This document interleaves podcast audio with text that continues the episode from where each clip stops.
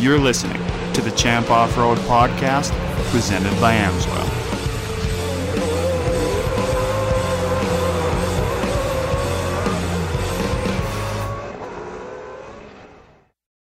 Hello, everyone. Welcome to another episode of the Champ Off Road Podcast presented by Amsoil. Shane Stetsny and Brent Smith here, as always. This is episode six already. And man, we were talking before we hit record here. We're almost a third of the way through the season, Brent. Yeah, absolutely, Shane. It's crazy how fast it's going, and it bums you and I out because we love everything about short course off road racing. And just this year's going to fly, but we're already heading into Crandon. I mean, spring run, the big track. I mean, I'm excited. I don't know about you, Shane. I'm super excited. I love going home. Uh, as I've grown older, it kind of saddens me, but I don't get home as much as I used to. My parents don't have a house in Crandon anymore, but walking into those gates and being at Crandon International Raceway, it still feels like home. It feels like I'm a little kid again, you know, back when I was five years old and had my hands up to the fence watching guys like Jack Flannery. Yeah, absolutely. I can remember that just like it was the other day. I mean, my twin brother and I, we I remember running into you through the years just being so excited. It's so cool to be going back to Crandon and we have some cool drivers up on our podcast for our sixth episode already. It is just crazy the season going by so fast. But Pro 4 driver, I mean, came from the side by sides, but really has a lot of confidence coming into 2022. Jimmy Henderson. Welcome to the show, Jimmy. How's it going, buddy? Going good, man. Going good. So, Jimmy, we're only a couple days away from heading to Crandon. It's a big track. We just left Antigo, a small, tight bullring track.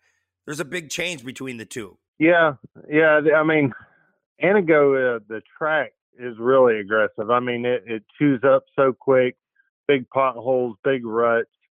Um, and at Crandon, they do such a great job taking care of the track and doing track prep. It is. It's a lot different. I mean, you're running 110 down into turn one, and um, you know the gravel pit. That that's always fun. So it's a it's a big difference, a little bit different driving style, a little bit different approach, but we'll take the weekend the kind of the same way we went with Antigo. Um, things didn't work out for us the way we wanted to at Antigo, but same approach. Just get out there, you know, um, make some clean laps and get halfway in. Let's see where we're at, and let's go after it after that. Those different features that Crandon has, like the land rush start, the high speed turns, it's super high stakes, and when things go wrong, they seem to go like catastrophically wrong. Do you have to mentally prepare yourself differently compared to racing at a place like Antigo? No, not really. Um, well, well, honestly, after watching the Antigo race on TV, I'm thinking Antigo's like, you know, the bad track to go to. Uh, Andrew Carlson flipping, and you know, I mean, um, I actually have in my in-car camera the Adrian Cenni flip, and man, it was way worse than what I thought it was. But it, it's in my in-car camera. Um, it, it was that, was a rough one. But um, no, I mean, you take them all the same. You're you're getting in a car, you know the risk, and um, I, I would say at Crandon, you know, you definitely can't go in like Lena. You can go in and kind of throw it in a little bit and get away with some stuff. Um, Crandon, you need to be mindful of it. You know, if you're out of shape going into a corner, you may back out a little bit more. Where at Lena, you might just flick it and let it go. But yeah, uh, mentally wise, you're you're still just trying to get prepared and be calm and and make sure you're respectful to other drivers, stuff like that. And you know, I, I don't want to start another season like we had last year, where we spent the first half of the season just fixing stuff. Hey, before we get too deep into the weeds on stuff this season, I want to talk a little bit about your, uh, I guess, your background, how you got to this point, being competitive in Pro Four. So you raced some side by side stuff in the Midwest and elsewhere, down in uh, Texas, around the Southeast. How did the opportunity to move into a Pro Four come to you? Yeah, so I like I told y'all before, I did a lot of circle track, many years circle track, starting in as a kid, and um, I was actually just riding my dirt bike and saw some guys racing side by sides, and I was like, "That's awesome! I got to do that." So I actually sold my Legends car, bought a side by side, raced in Georgia, Texas, Alabama, Mississippi for about two years. Um, just really messed around five or six races a year. Had a buddy of mine talked me into going up to um, to watch what was Champ Off Road, so uh, whatever it used to be. But um, went up there and we ran the Crandon race, and I believe that was 2019. Um, went up there and we raced Crandon, finished third that race, but I remember like standing at the fence when Johnny came by and that little Toyota man, that thing comes screaming by turn one and I felt like I melted into the fence, you know? And um I just I actually some of my wife took a picture of my face and I was just like you know, just my mouth was wide open. I just couldn't believe it and uh fell in love with Pro Four right there. But I raced Johnny's series, the Monster Energy King of the Hammers or King of the Elements uh series. I raced that and we were doing pretty good and stuff and he just shot me a text one night and he's like, Hey man, you want to drive a Pro Four? And uh Sure, I don't remember exactly, but it was like, ha ha ha, I think you got the wrong number, you know. and he's like, no, for real. Um, thinking about buying a Pro Four, and if you want to hop in it, you know, I'll do a rental program with you and stuff like that, and get you some seat time, get you built up, teach you the ropes, teach you how to run the business, and prep the truck and stuff like that. And that's how it all got started. So kind of started from there. He took me out testing at Crandon, and then we jumped in it. Um, I think I did four races that year. I did two at ERX, two at Bark River, and uh, it was really good because there wasn't very many of us back then. Um, it was it was the year before the West Coast guys came over, Mhm. so you know it was a very light field, and we could get out there and I could just follow them and learn lines and stuff like that. And then the next year we did a, a full year of rental program. So watching, so watching Johnny coming into turn one was, were you like set? Your heart was set. Like I have to get in a pro four. Like was that your goal? I mean, because right away it seemed like you clicked. You understood how to drive it. I mean, side by sides coming from that background, doing your other racing. But I mean, was that your all time goal to get in that pro four and run a good program? Honestly, at that time, um, I- run so in Georgia. I, I run two businesses, two completely separate businesses. I'm very busy. They do kind of feed off of each other, the two entities, but they're they're big companies. It's a lot of work, and I work all the time. And I never really thought I would be able to pull off a program like I have, and I wouldn't be able to do it without Johnny. Um, you know, Johnny literally hand fed me everything and out like here's a semi like he literally like i was looking for a semi and he's like i found you a semi you know here's your truck here's a guy to call about tires you know i mean like he walked he walked me through the whole thing in a two year process so i never would have even thought it was realistic to do it and be able to put all that together um, if he wasn't helping me do that but yeah i mean when I saw him go around that turn, yeah, I mean, chills went down my spine. Because I was, it was 2005. I mean, I was like 19, 18 when I was running the nationwide and ARCA level in circle track. And uh, I had a real bad wreck at Pocono. And they cut me out of the car and I had a concussion and all kind of Oh, bad man. stuff. Um, never really thought I would get back to a serious level. Um, I, as a matter of fact, they pulled my NASCAR license.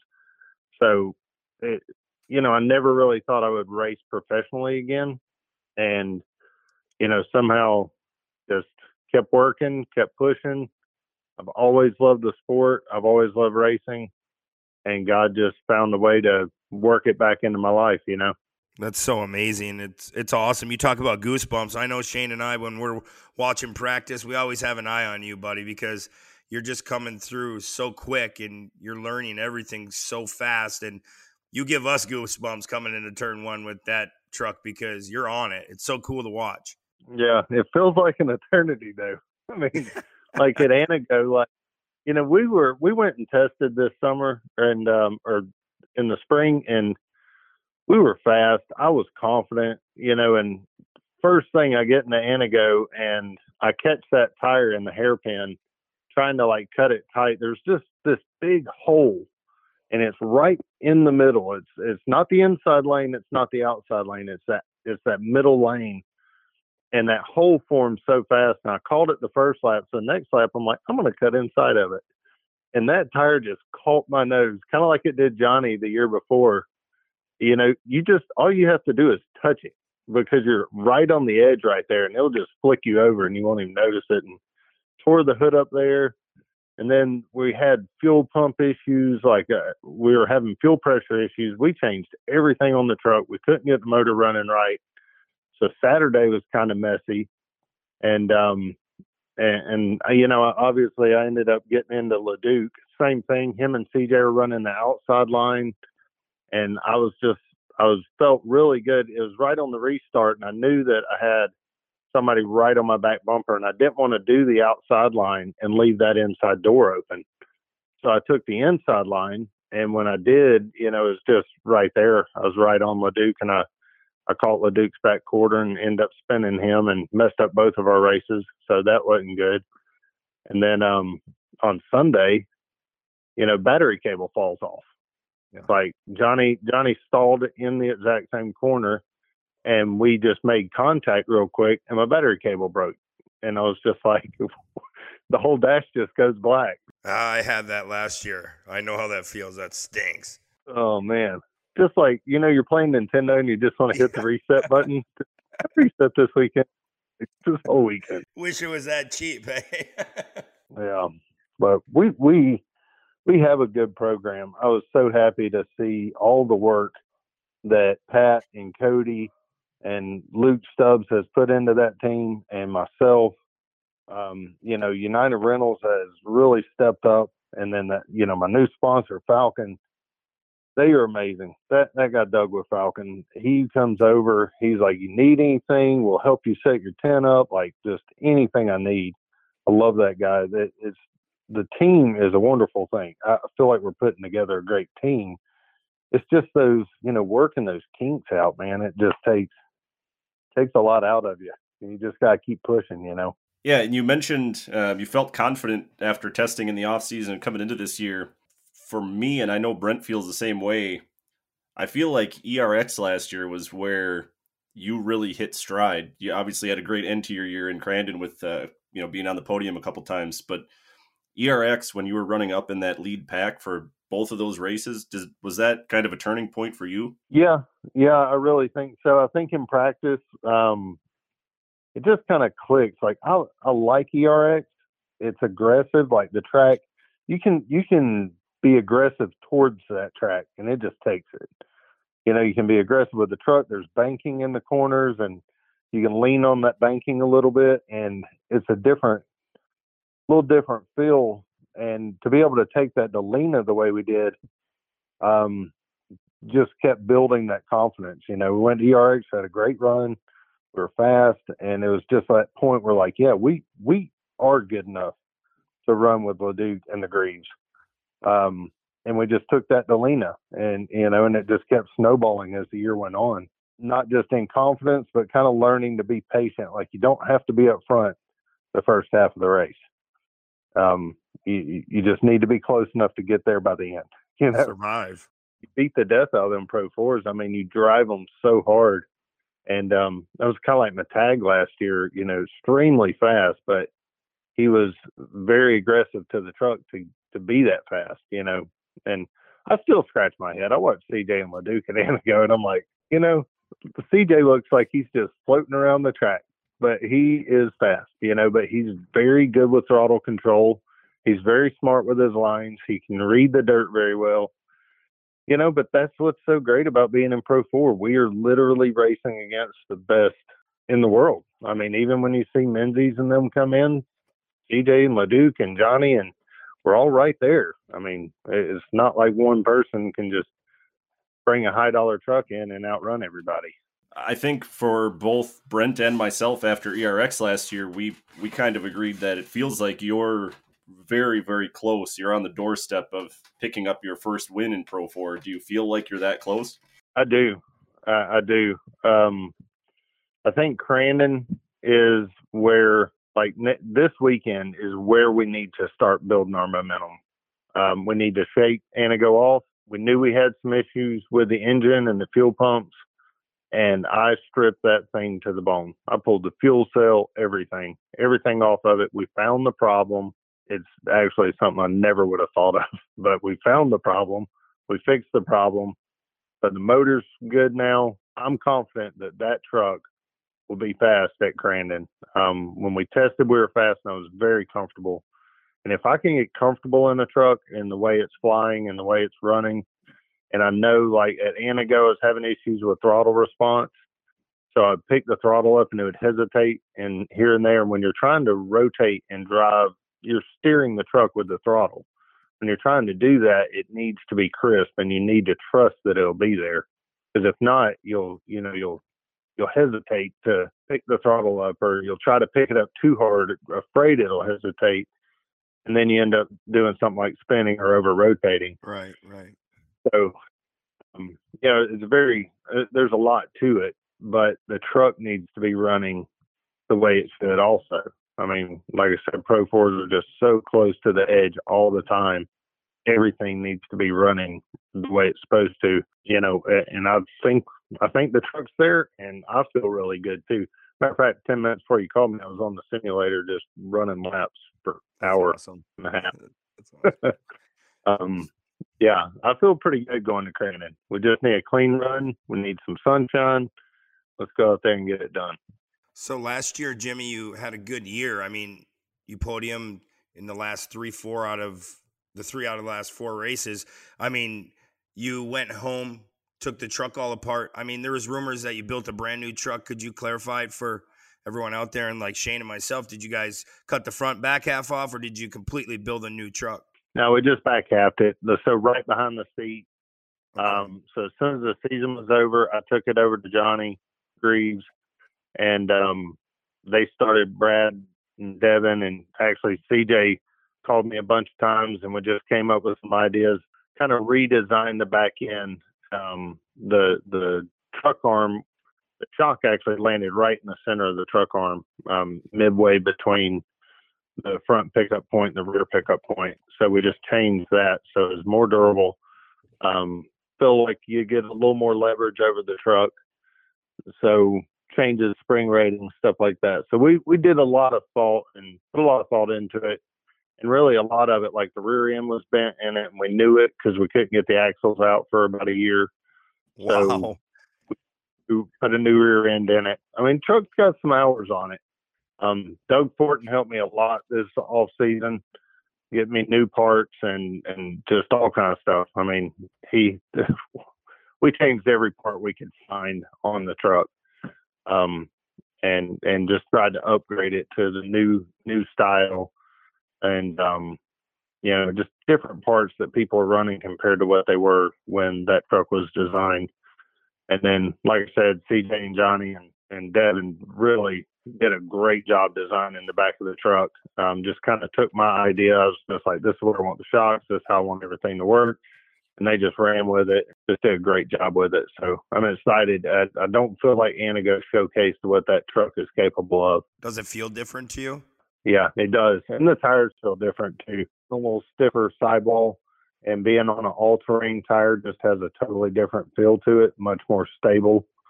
So I'm pretty excited. Um, like I said, we we did some testing and and I run hard in testing. Um, you know, not just out there like checking engine checks and stuff like that. Like we were running it to see what we could get out of it, and we're really happy with it. So I expect good things, but the biggest thing you got to stay out of trouble, and you got to keep the truck running to the end of the race. So that's going to be the key. Uh, I got a feeling a lot of people are going to show up to Crandon. Yeah, we do. We do know for sure RJ Anderson's going to be there, so that's one more, uh, you know, really tough competitor for you. Along with the list of, uh, you know, obviously super accomplished guys, you know, all the way down to Carlson, Cenni, both Greaves, Leduc. I mean, the the field is ridiculous talent, like you were talking about earlier. Yeah, and everybody brings their A game to Crandon. I mean, that's you're going to win a race, and like certainly for me, if I was going to win my first race, and anybody was like, "Where do you want to win your first race?" Crandon. I, I want to win at Crandon. I want to stand on the top box in front of that crowd. You know, maybe ERX would be number two for me, but Crandon is like that's going to be an amazing place to win at.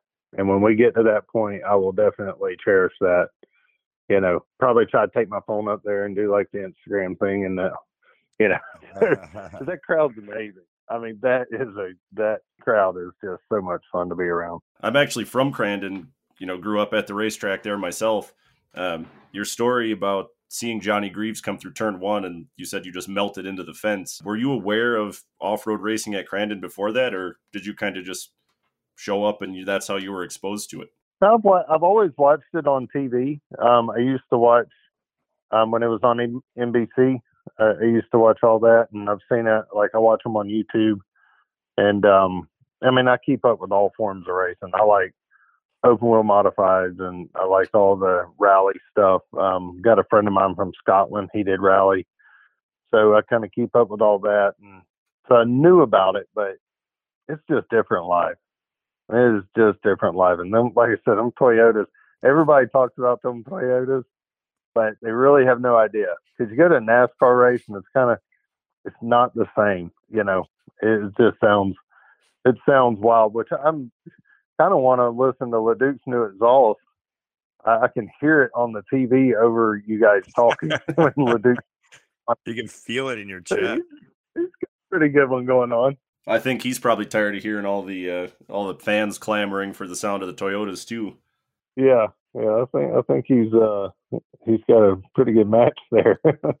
Jimmy, how are you? How are you mentally preparing yourself for this weekend? I know anyone can say I'm going in and going to have a great run, and you hope to everything goes your way. But at the end of the day, I mean, a lot of guys you talk to Evan Evans, Scotty Taylor, they still get those goosebumps on the starting line. How do you mentally prepare to clear your head to do work? Yeah, honestly, um, the the hardest thing for me is transitioning from work to racing. Um, like tomorrow, I mean, I'll work tomorrow. I'll fly into Green Bay around eleven o'clock tomorrow night, which is midnight here, and I'll be up at six o'clock working on the truck. So, with that being said, I went on vacation. We went to Destin. We hung out with family.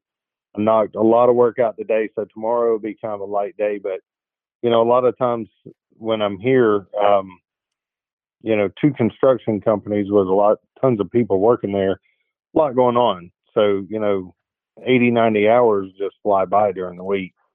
And it's just that way when you're owner of a company, you don't ever, you can't ever turn your phone off and you can't ever not be there. So that's the biggest thing to me. Um, key employees at the companies handling things and give me a little break because I went into Antigo like pulling my hair out and had nothing to do with racing.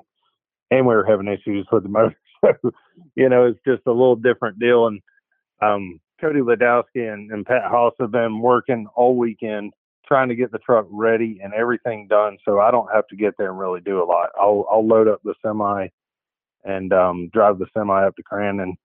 That's about all I have to do. So we're kind of caught up now. You know, like we came into Antigo like sliding sliding sideways a little bit. But um, I feel like we're much more prepared across the board here, and the people at Henderson Fab and JB Steel are much more prepared for me to be gone for a long period of time. So it, it just kind of was a shock for everybody, but I think we we're on our feet now, and everybody knows what to expect, and and we're ready to roll. Man, the way you make that sound, it's almost like being at the racetrack and dealing with all that stress is like your vacation being at the racetrack is my vacation. I, I know it seems it. like it. Poor guy. I mean, me and you know me and Johnny joke around about it all the time. You know, Johnny will call me and be like, "Hey, man, there's ten acres for sale up here," and I'm like, "Dude, you keep playing around like that. I'm gonna be living right next to you one day." Hey, you mentioned you were uh, spinning some laps on the sim, and you've talked about how you raced a bunch of different disciplines and you follow all kinds of racing. I mean, do you draw a lot of inspiration from other kinds of motorsport to to help your driving skills? Uh, yeah, yeah, I really do. Um, so to me, uh, Pro Four, you you do drive with the throttle, like you know, you kind of steer it in, and everybody sees it like you're rotating it, and they think we just hammer down on the gas and start ripping gears, kind of like that. But really, a lot of throttle control you're steering with the throttle like the finish line turn at Crandon, you know, it's such a long drawn out turn. You, you're not just hammer down. You know, you have to actually steer the truck with the throttle. And um, that's how Legends cars was. The little dwarf Legends cars, I raced those for years. And, you know, you really just kind of twitch the wheel in the corner. And once you once you're accelerating and you hit apex, you're you're using the throttle to steer it all the way off um, I raced super late models for a long time, and those are you know 700 horsepower motors and a 2800 horsepower car. So you can't just mat down those either. You know, you, you actually have to fill the throttle out and So um, yeah, even on my simulator, I will I will not run the same race twice. I'll go from a Mazda to the Ferrari series to Pro Four and jump back in. I do a lot of road course. I really don't really don't do a lot of circle track on the simulator just because you're driving in a circle. Right. Um, I feel like road course is is more is going to help me more for what I'm doing because it's more about hitting your marks and timing and um, shift points and stuff like that. So I really do a lot of road course on the simulator, but it's not all in a Pro 4. I might do Pro 2, um, just whatever I feel like will help me uh, adapt, you know. And that's one Quick, thing like yeah. CJ, adapt to anything. It'll be pouring down rain. He'll be like, yeah, I'm ready. You know, sun shining. Yeah, I'm ready. Track store up. Yeah, I'm ready. I mean, that kid's just always ready. And, um, that's that's what I am pushing for is to I feel like I'm I'm good. Just got to get like that little bit more. There's just something missing, you know. And um that's what I got to find. I got to find that little edge that that those three guys that just stay up front, they seem to be able to find it every weekend. Well, Well, man, you're- you're doing. Oh, sorry, Shane. I was gonna say you're uh, comparing yourself to like Johnny Greaves, who has probably 500 times the amount of laps in a Pro 4 that you do. But I mean, it sounds like you have a an approach that's a you know helping you develop the skills that you need and, and get the confidence that you need. Yeah, and I actually I, I go back and I watch a lot of the old races, like Leduc and like when they were kids and uh and they were first coming into it. CJ did. He had success right out of the gate. But if you go back and you kind of look at Johnny and and LeDuc, like LeDuc struggled a lot early, early on. Uh, rolled a lot of trucks and stuff like that. Matter of fact, I watched the race this morning where him and his brother rolled somewhere in California. You know, um, Rick Huseman, you know, he struggled for a couple years and then finally just something clicked and he was unbeatable. And I think it was 2010, 2011. You know, it is. It's uh, it takes a little more time. It's it's not like uh, circle track when I was moving up through the ranks. I would move to a different class, and you know we were just as fast as we were in the one before it. And Pro Four is just its own animal. I mean, it is like when I first got in Pro Four, I felt like everything was just insanely fast, and I just I remember thinking like, good God, they're you know they are like flying. Like first time I went to ERX, I was like, they are crazy you know, but last year we were as fast as anybody at ERX, and I was like calm as a cucumber. Like I was just in the truck driving, and that built as we went to Lena and went back to Crandon. Like that confidence was built up, and and you could see it in my in my uh, Motec data, like just smooth throttle, smooth braking. You know, no crazy reactions or anything like that. So looking forward to getting back to that because Antigo kind of I felt like Rocky, you know, at the end of Rocky Four. All beat up. Yeah, It's so much fun to watch the Pro Fours. Honestly, we just we're like, I hope they can make it to the halfway point because it'll be one hell of a show. But at the end of the day, it's like you talk about you don't need to be in the lead by a halfway point because I mean to finish first, first you have to finish. It seems like in that class. yeah. I mean, even at Antigo, like first lap of Antigo on Sunday, you know, John got around the outside of me, and I knew he was there. Luke was telling me, Luke's my spotter, and he's like, "Yeah, John, you know, John's on your outside." And we were going through the rollers. I had a lot of trouble um, trying to get my rear shocks dialed in for those rollers, and we were busting the nose off the truck. And I think a lot of people had a lot of issues with that, but I didn't want to go into it very first lap and just hit them. Certainly side by side with somebody, so I just like let him go, and you know I was comfortable cruising behind him. I was like, well, we're sitting fourth, and I'm I'm running very light on the throttle and not very aggressive. So I was like, we're sitting fourth, and we're keeping up with him. I feel pretty good about podium today, you know, because I mean, we're running yourself. the truck hard falling, and then the battery cable falls off. So there you go. That's that's what I get for for thinking we were decent in good shape. Well, that's all part of the uh, the struggle of a long season. You know, you'll get you'll take the punches, but uh, you know it's the ability to to regroup, like you've been talking about. You know, sorting out the problems be- before the next event that uh, that'll keep you near the front, anyways. Yeah, and and the thing is, it's it, the issues we had. The fuel problems started way back in March when I was testing at the house. We burned up like two or three fuel pumps. Couldn't figure out what was going on.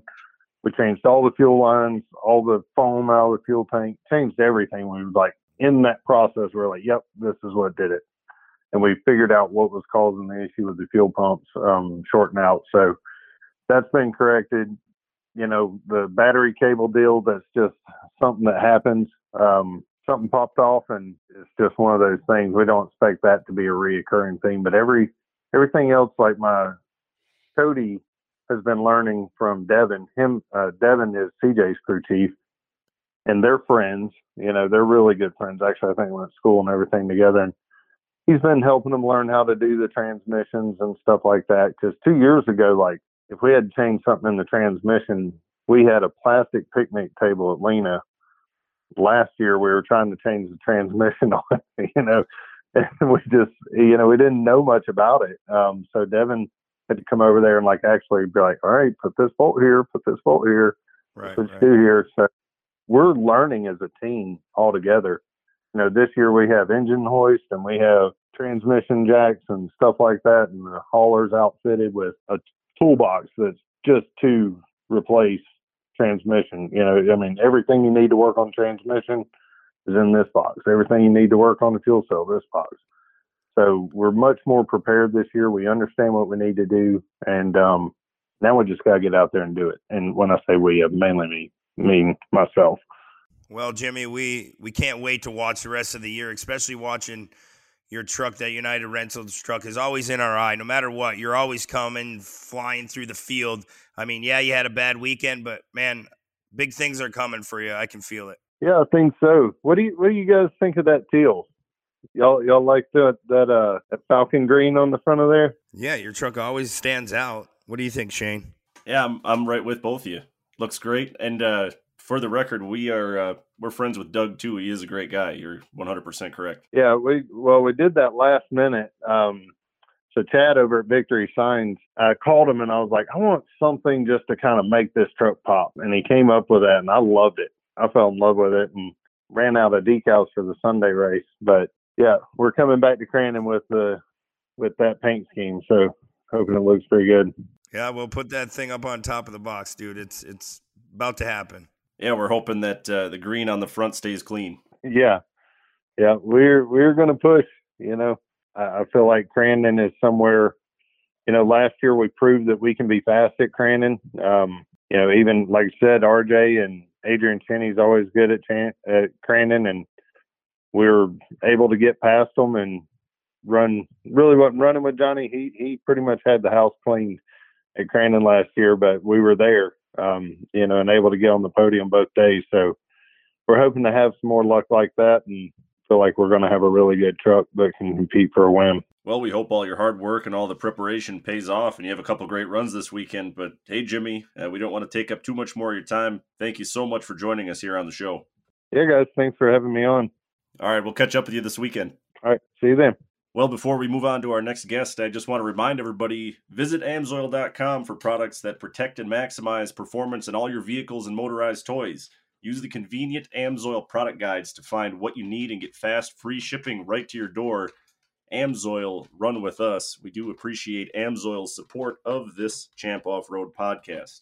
All right, our next guest on the Champ Off Road podcast, fresh off a round two win in Antigo from Super Buggy Mark Steinhardt. How you doing, Steiny? I'm doing good, guys. How are you? Good, good, man. Hey, so like I said, you you picked up the big win there in round two. You uh, took second in round one. You come out of the weekend tied for the points lead with the defending champ Michael Meister. Do you feel like you've got some momentum headed into Crandon? You had a win there last year too in round three in Crandon, so you got to feel pretty good heading into Crandon here this weekend. Yeah, I do. You know, last year we were fast in Antigo and uh, new car and getting used to it, and uh, made a mistake on Sunday. Felt like that was mine to win there, but uh, my mistakes cost me. And you know, with Michael, you can't make any mistakes. He's a fast kid, so uh, I made a couple mistakes, and he got around me, and then uh, that momentum carried through to to Crandon last year, and was able to pick up a win there. So that was awesome. Um, looking forward to going back there.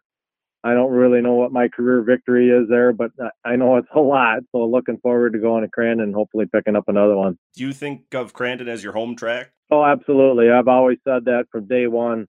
Um, love going to Crandon. Um, track is awesome. People over there are awesome.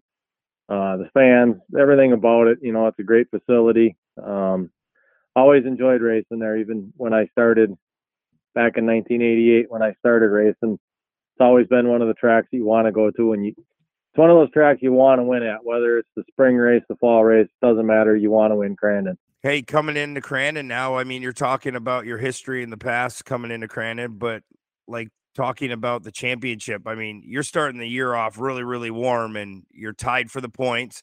I mean is your head down every race now? Is not consistency? Is it wins or what is it? Well you know i've been in this a long time. It takes a little bit of both you know, the wins obviously are going to get you the most points, um, but it's those one round that you break or one round that you have an issue that usually ends up costing you in the long run. Um, I know last year I had one bad round, and that one bad round ended up, you know, with Michael's problems, which everybody has problems, ended up costing what I would have been very close points championship race. So you got to be consistent. You want to finish every race. Obviously, you want to be on the box every race the ultimate goal every weekend is to win the race. Do you put a lot of pressure on yourself? I used to. I've gotten to the point now that, you know, I enjoy it. I love doing it, but the pressure the pressure that I put on myself is is is very minimal compared to what it used to be. yeah, I still I still pressure myself to win and I I still want to win and you know, I I know the I don't know how to say it. The chips are against me sometimes um, with my age and stuff from, from, with racing with the younger guys obviously we got Hester out there who's who's a little bit older than me, and we're still competitive, and that's awesome. But uh, I try to pride myself in just going out there and doing the best I can. You know, if Hester hears this before this weekend, he's going to come find you because you uh, brought that up, right? yeah, he already knows he's older than I am, so he can come and find me. so, Super Buggy, it's an interesting mix of guys. Uh, like you said, there are a couple younger guys now coming into the class, but your class has you know, depending on the weekend, six drivers who have been racing short course since at least the 80s. Uh, plus, you got Dale Eberts. He started in the desert, I think, in the late 80s, too. What's it like to compete with a group of such accomplished drivers and guys that have been around for so long? Well, it's pretty crazy if you think about it. You know, I mean, there's, like you say, there's young talent uh, coming up. Obviously, Michael is there, um, but there's still younger guys that are are going to be there. They're going to be hungry for wins and it's it, it's interesting um, for sure. There's a lot of history there. Um, I know I was talking to Dale. I met him last year, and I talked to Dale on the podium, and uh, had some good words and uh, very interesting, you know, kind of guy to race against. Uh, I know he has a lot of experience, and you know, like Hester, and then when Scott races too, you know, it's you know when you win and you beat those guys, not only are you beating up and comers, you're also beating a lot of experience too. So all your competitors will probably say that week in and week out. They're just, I mean, it's so cool to watch as a kid, and I know Shane can back me up. It's so fun to watch you still compete at the level you do. I I couldn't wait till you got into a super buggy because I mean it's more comfortable. I mean the ride's nicer, and I felt like you could go to the top. So it gives me goosebumps still to see you go up on the podium. Well, thank you, Brent. I appreciate that. And yeah, you know, it's something that I wanted to do for a long time. I know I I uh, won a lot of races in 1600, a lot of championships. The opportunity was just never there to be in the right equipment um, for me to move up. I had opportunities to move up, but if I moved up, I wanted to be competitive. I didn't want to move up just to say, "Hey, I'm going to race a super buggy or you know a pro right. buggy at the time, whatever it was." I wanted to make sure I could do it right, and I think I've done that. Hey, so uh, truck racing gets a lot of attention, and looking back at rounds one and two at Antigo, it, it was brutal racing. The the truck guys were really leaning on each other hard. There was a lot of carnage. But in buggy racing, you can't do that at all. Talk about how different it is to have to have that mindset. You have to respect everybody that's out there on the track. Yeah, you do. You know, and, and, you know, however I want to say this, you kind of watch the trucks, and it's like, man, I wish I could lean on somebody like that to pass them. You know, and that's nothing against those guys. I mean, they're they're driving driving hard and making good passes, but for us to do it, you got to set them up. You got to, you know, you got to make sure you're clear. You got to make sure you don't make wheel to wheel contact. Um, and our cars are are almost as wide as a pro too. So you know, it's not like we have a lot of room to maneuver and make moves. You got to be very calculated um, when you do try to make moves. And if you make the wrong move, you're going to go backwards too. You know, there's people right there that are that are probably going to pass you. So yeah, I mean, there is a lot to that. Like I say, a lot of respect to the truck guys um, for how they do it, but yeah, it, it's it's a challenge in one of these things to pass people for sure. So Steiny, I mean, we're just talking about some random things getting into this, but like, how long have you been doing the buggies, and what got you into it? I know a little bit about it, but like, what got you into racing off road? Well, I know you know Glenn Matthews. Glenn Matthews was a Yep. a friend of mine, and he's won a lot of championships.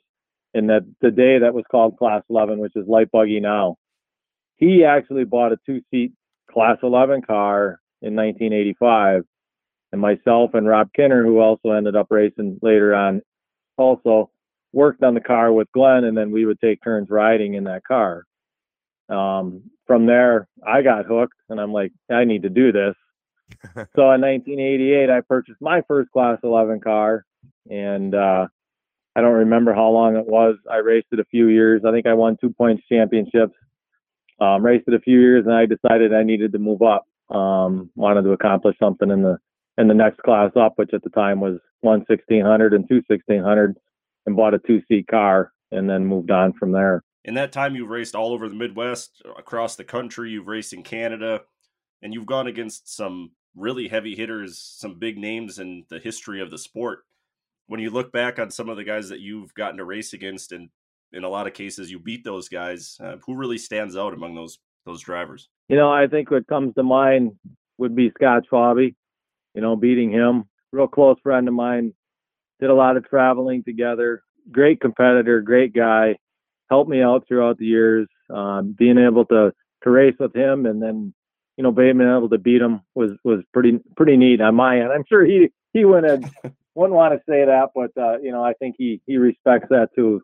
You know when we would go to Montreal, um, I would race my 1600 cars against Super 1600 or Super buggies up there, um, and I would do pretty well. And all those guys would you know like, hey, what are you doing? What this isn't right. Why are you you know? So some of the guys that I beat up there, you know like Corey Witherell for one, um, that's a big name a lot of other big names up there. Um, that was very special. Uh, as far as some of the guys around here, you know, I raced with John Greaves when he started. Very little bit. He was in 1600. I can't say I ever beat him, but you know, I did race against him. Todd Attic back in the day was a real tough competitor.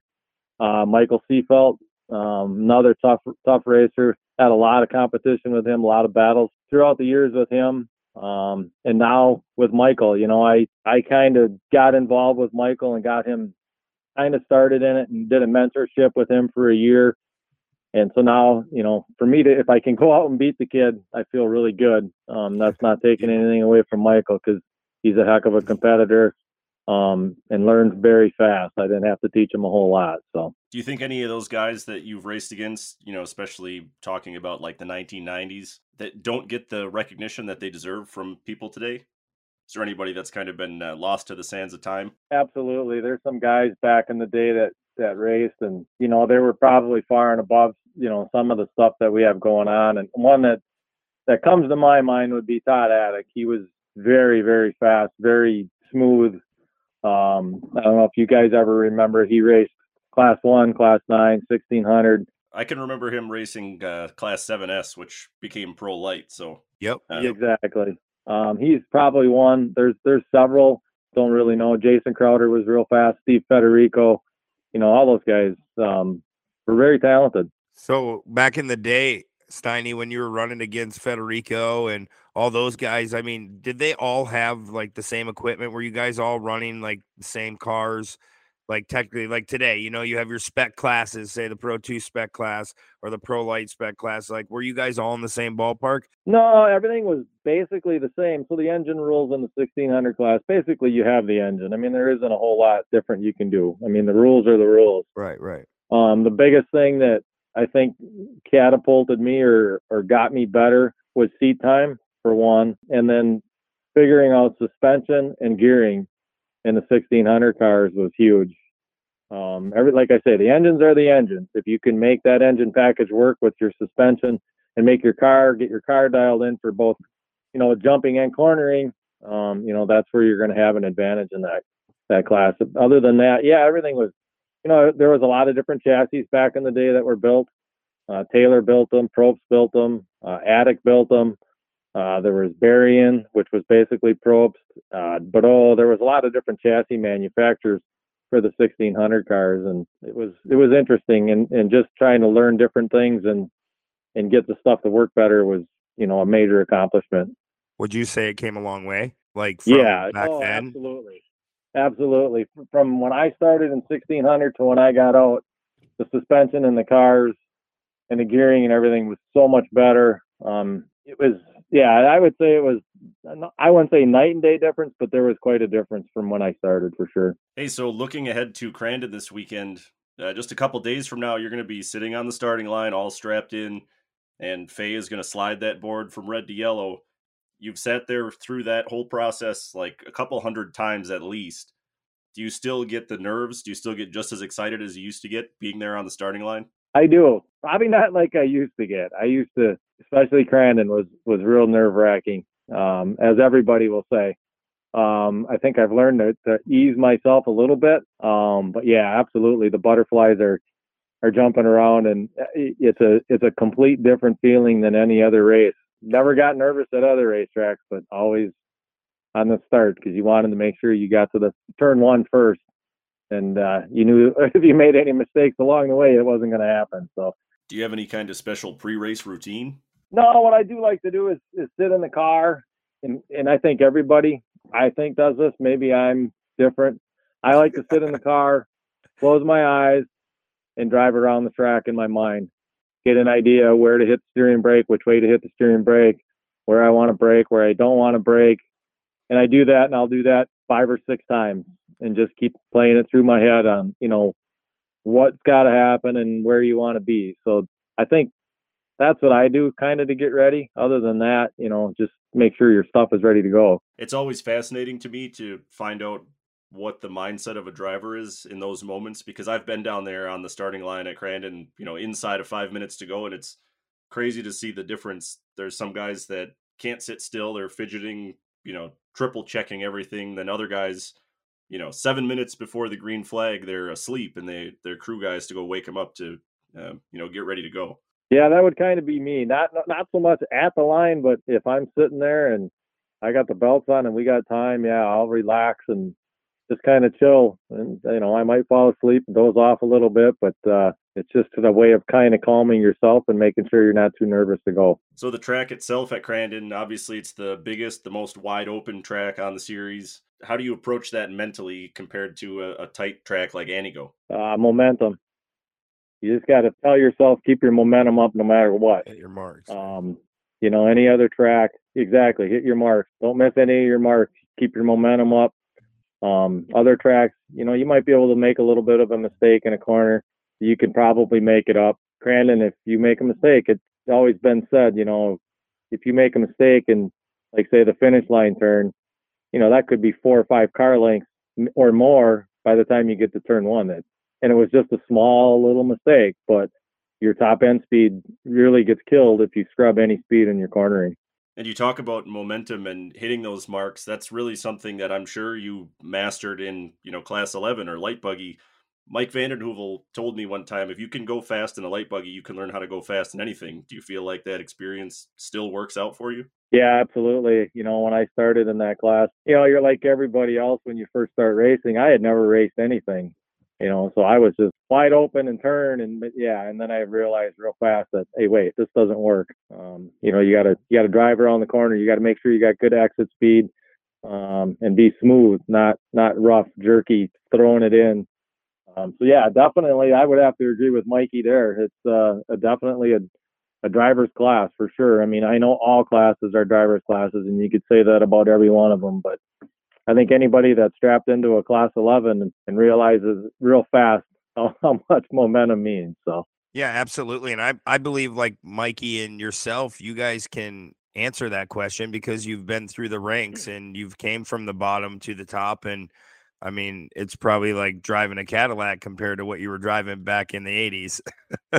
Oh yeah, it definitely is. And you know, even the 1600, even as as good as they ride, you know, the older I got, the the little more beat up I would get, and now it's so much nicer. You know, it's it's just that much more suspension and makes a difference on your body and everything. So, yeah, it's it's it's great. And the cars that we got now, you know, most of the cars that are running up front, you know, and obviously now um, with Darren coming in, um, or Dale, I'm sorry, Ebert's coming in. There's a little bit different uh, chassis there, and there's a couple chassis like that, but you know, the most of them are the AlumiCrafts, and they do work well. So, so you've logged literally thousands of laps at Crandon.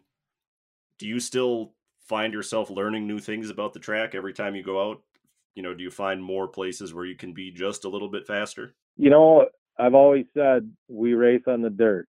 If you can't adapt to changes every lap at every track, you're probably not going to be fast. And that goes from the start of the race, looking for a dry spot, looking for any little thing that can get you there faster than the next guy that he doesn't see.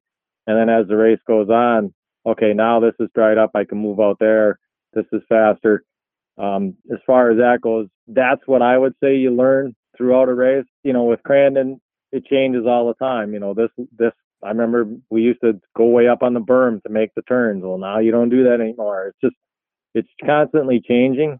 Um, even though the track's the same, the dirt conditions, um, you know, obviously the watering conditions, um, always makes a difference. So you really got to be on your toes and, and look for the best lines you can find.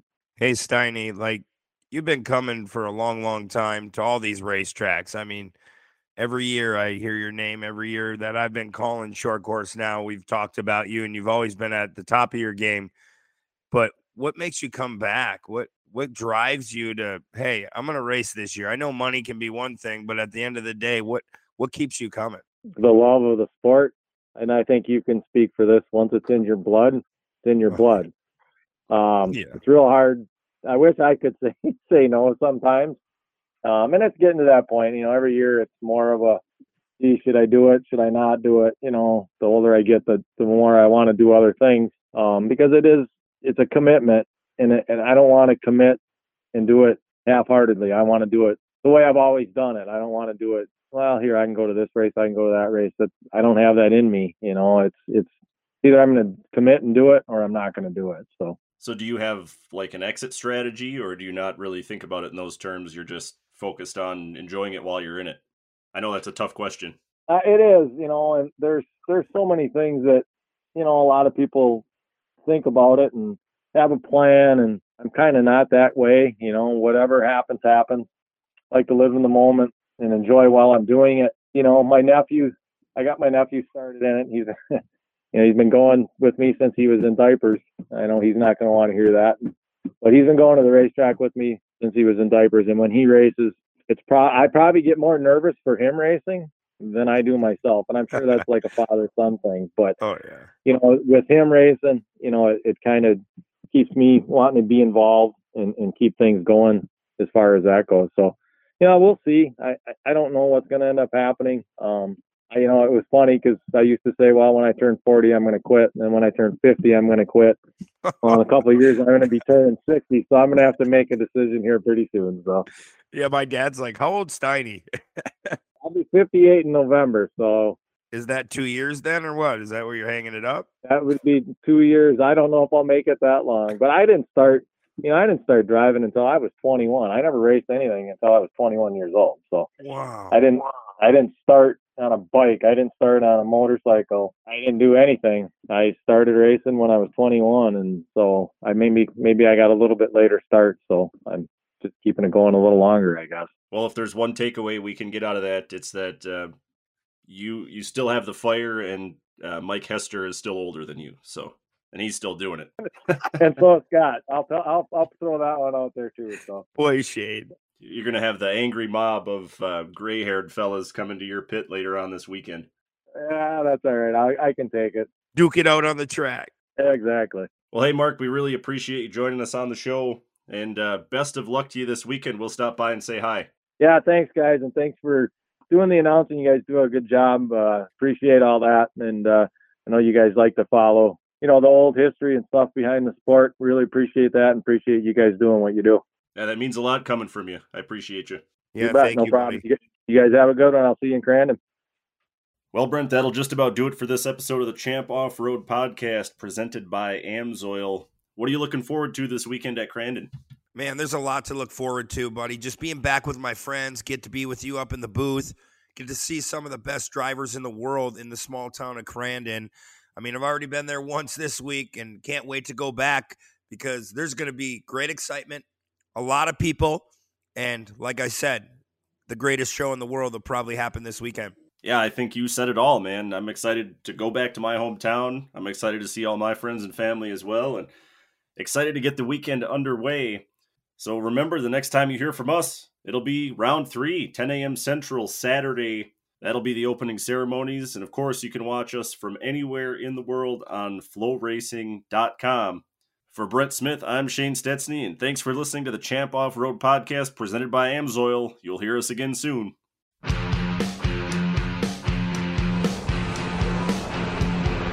Thanks for listening to the Champ Off Road Podcast presented by Amsoil.